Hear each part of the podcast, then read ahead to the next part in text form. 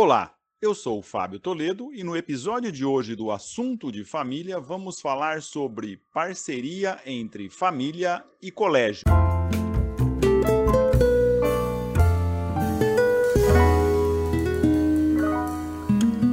Como as escolas poderiam ajudar os pais no processo educacional já no jardim da infância? Eu costumo dizer que o grande desafio das escolas hoje em dia seria tratar na seguinte hierarquia: primeiro os pais, depois os professores, por último, os alunos. É que se você quer exercer um protagonismo na educação, do, na educação dos seus alunos, esse protagonismo deve necessariamente chamar os atores, cada qual a sua responsabilidade. E para isso a gente precisa ressaltar que os pais, pai e mãe, são insubstituíveis na educação dos nossos filhos. Não dá para delegar, não dá para terceirizar, uma expressão que já foi muito utilizada, terceirizar a educação dos nossos filhos, porque os pais a eles sim cabe o protagonismo da educação dos filhos, de tal sorte que o melhor que os colégios podem fazer é ensinar os pais a serem pais, e isso não é pouco. Mas quando vocês me perguntam, mas como fazer isso? Como que um colégio pode ensinar a mãe a ser mãe, ensinar o pai a ser pai? Chamando para uma palestrinha, uma vez a cada dois meses, chamando eles para a escola para relatar o comportamento dos filhos ou para, fazer uma espécie de devolutiva das notas que tiraram naquele bimestre, naquele trimestre, naquele período, isso é muito pouco. Os pais precisam entrar em sintonia com o colégio para que então eles possam desempenhar bem o seu papel na educação dos filhos. É necessário que tragam os pais para dentro do colégio, isso não se faz numa simples palestra mensal. É necessário estabelecer uma parceria, é um, um diálogo constante. Isso depende, num primeiro momento, de encontrar uma instituição de ensino que compartilhe os mesmos valores daquela família, e isso já não é fácil. Mas uma vez encontrada uma instituição, um colégio, que comungue daqueles mesmos valores, esse colégio precisa também dar uma formação para os pais, chamando a sua responsabilidade, porque não tem nada mais, mais irritante, se me perdoem dizer assim, do que aquele discurso: olha, a escola vai até aqui, a partir daqui vai a família. Ou seja, a gente pega um ser humano, racha ele no meio, segmenta em partes separados e essa parte, esse, esse departamento é da escola e esse departamento do ser humano é da família. Isso não funciona. Nós, nós, o ser humano é algo complexo e completo em si mesmo, de tal sorte que não dá para segmentá-lo no processo educacional. É claro que há atribuições mais definidas para a escola. Vamos ensinar, ensinar matemática, vamos ensinar, ensinar língua portuguesa, vamos ensinar uma língua estrangeira e um trabalho de formação de valores que é, que é predominantemente confiado à família. Só que se nós não estabelecemos uma parceria nesse processo educacional, ele não funciona. Eu estou formando nas virtudes enquanto ensino matemática. Eu não estou ensinando língua portuguesa, mas eu estou tratando de um ser humano como algo completo enquanto ensino língua portuguesa. Isso precisa estar todo envolvido num coerente em que chama os pais a responsabilidade. Eu gosto muito de um modelo que isso funciona muito bem, em que os pais periodicamente têm reuniões individuais. Não é aquela reunião chatinha, não, que chama todos os pais ali, bota 20 pais numa, 20 pais numa sala e de repente uma mãe resolve começar a querer falar para todo mundo dos problemas do filho dela. Dá vontade de virar para aquela mãe e falar: é, minha senhora, o que, que eu tenho com isso?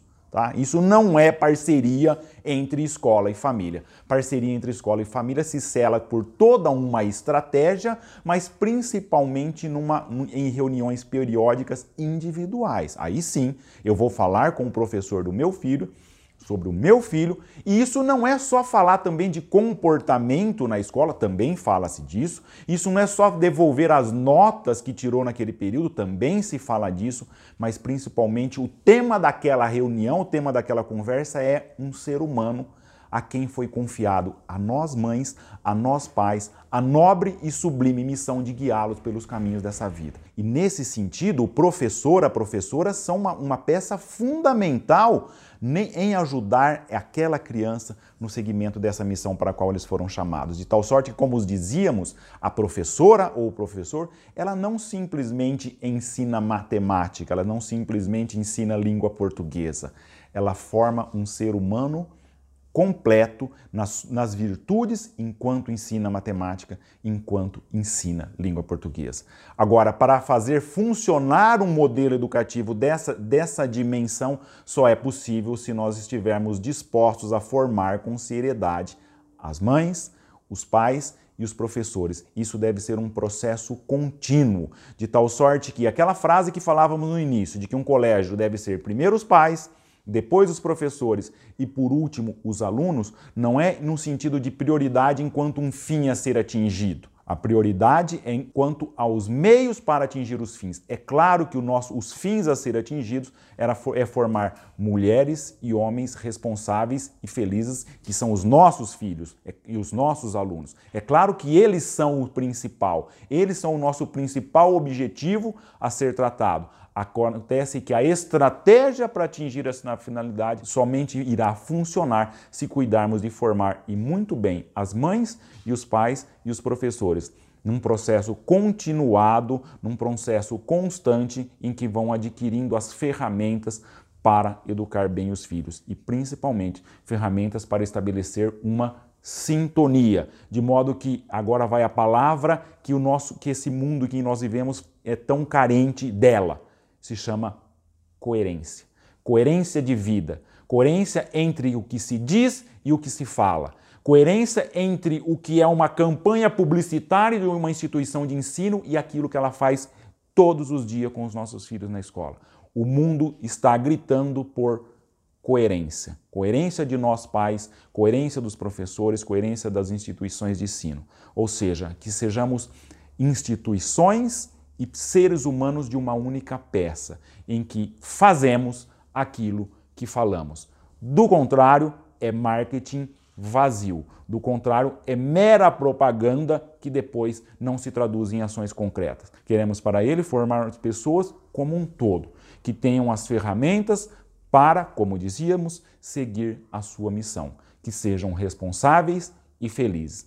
Esse é o papel da escola hoje em dia: ajudar as famílias, ajudar as mães e ajudar os pais, formando bem essas mães, formando bem os pais e formando seus professores, para que eles saibam transmitir aos nossos filhos, aos nossos alunos, em última análise, um sentido da vida. E para isso, mãe, pai e professores devem ser para seus filhos, para suas filhas, para os seus alunos e para as suas alunas exemplos de que a vida vale a pena encarnados de uma existência concreta. Ou seja, não poderemos ajudar a essas crianças a descobrirem a sua missão, a descobrirem um sentido da vida, se nós próprios não descobrimos nas nossas vidas.